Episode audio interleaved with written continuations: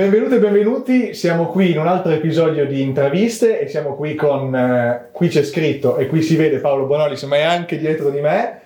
Ciao Paolo. Ciao. È bellissimo averti qui come coscienza. Eh?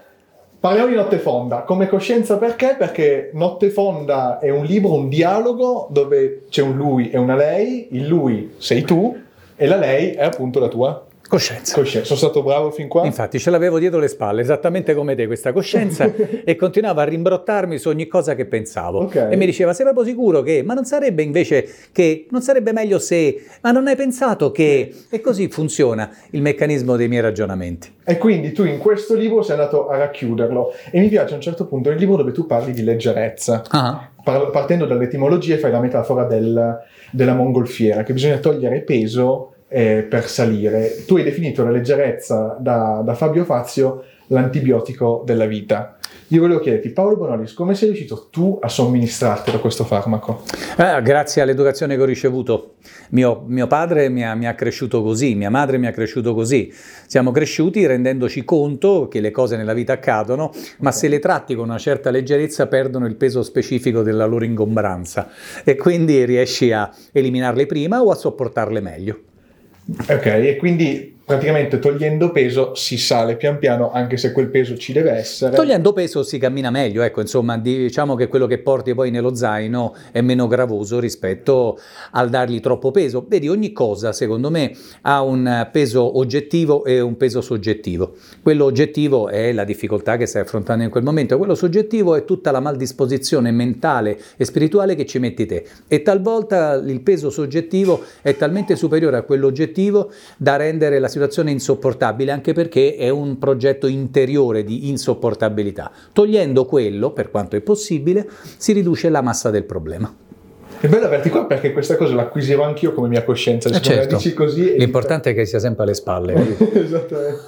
Senti Paolo, Notte Fonda, questo libro è ambientato tutto di notte, è una notte, questo dialogo dopo una pericena. Uh-huh. E, ehm, è bello perché a un certo punto tu dici c'è un punto della notte talmente fonda che si fonde quasi col mattino dove smette quel brusio della città, c'è quel silenzio, la not- tu dici la parte più bella della nostra giornata la passiamo dormendo. Tu hai scritto questo libro di notte e un eh, exploit di pensieri. Ma forse è, ehm, è, tutto collegabile, cioè rifaccio una metafora, la notte è l'unico momento in cui noi fermiamo il nostro brusio che viviamo tutto il giorno e ci fermiamo davvero a pensare, cioè è un caso che tu l'abbia ambientato di notte o è tutto collegato? No, non è un caso, è perfettamente collegato nel senso che di notte la giostra si ferma e in qualche modo ti rendi conto se hai fatto troppi giri, se stai girando al contrario, se hai pagato quello per salire, se te ne piace qualcun'altra. Insomma, fatto sta che di notte il rumore giustamente lentamente si attenua e i pensieri iniziano a farsi sentire, quelli che hai accumulato nel corso della giornata, quelli che hai accumulato nel corso della vita. Riesci a cucirli insieme come non potresti probabilmente di giorno. Non per niente credo, io non sono uno scrittore, ma gli scrittori tendono a vivere fasi di assoluto isolamento nel momento in cui stendono un racconto, un saggio, quel che sia, perché il silenzio è il conforto migliore per poter ascoltare se stessi. Infatti c'è una famosa frase che ho sentito da Paolo Crepè che dice proprio il coraggio è quello delle tre del mattino, perché mm-hmm. alle tre del mattino sei solo, da solo lì e i tuoi pensieri rimbombano. Certo. Quegli esseri che si nutrono di attenzione di notte hanno tutta la tua attenzione. Senza dubbio. E adesso Paolo io ti provo a provocare, anche se è difficile con un oratore come te.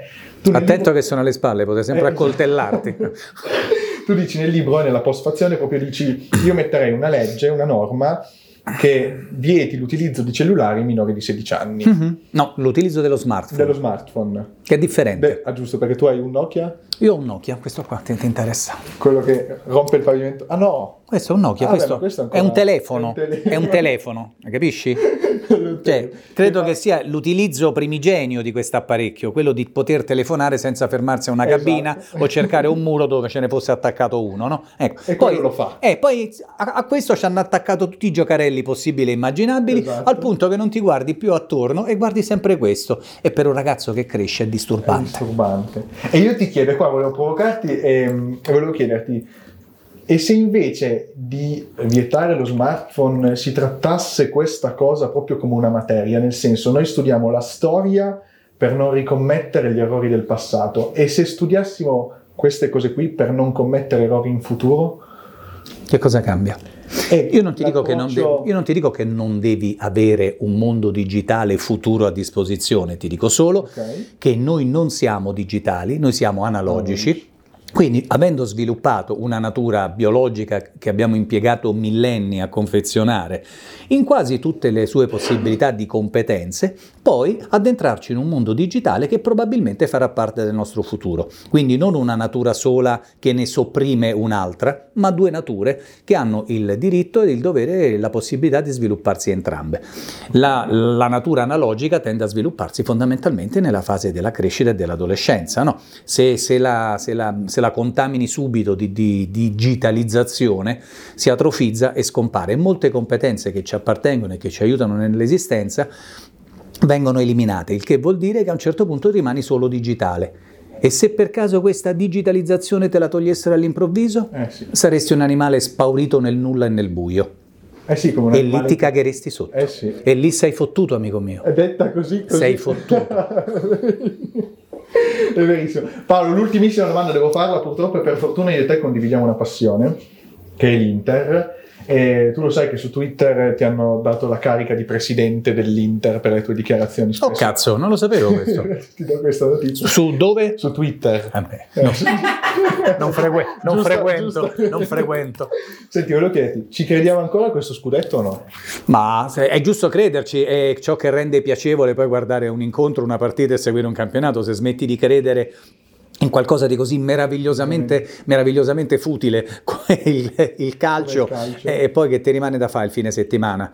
Almeno tu c'hai tante cose da fare, sei giovane ancora, io molte le ho già fatte, altre soprattutto vorrei farle ma non ce la faccio più, quindi mi rimangono poche cose. Quindi devo crederci, credo che sia molto complicato perché il vantaggio è tanto dell'altra squadra, del Napoli, è una squadra che ha una splendida rosa, un grandissimo allenatore, ha tante possibilità di variazione del gioco, a dispetto nostro che abbiamo un grande allenatore, una grande rosa, ma giocatori tutti sovrapponibili.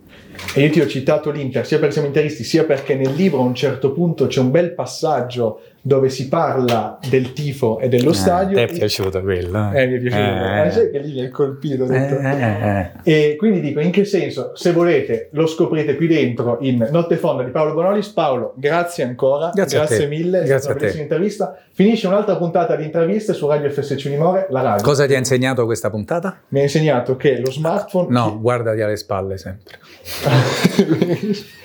Paolo Bonolis, signori. Grazie, grazie Ciao, ciao, grazie a te.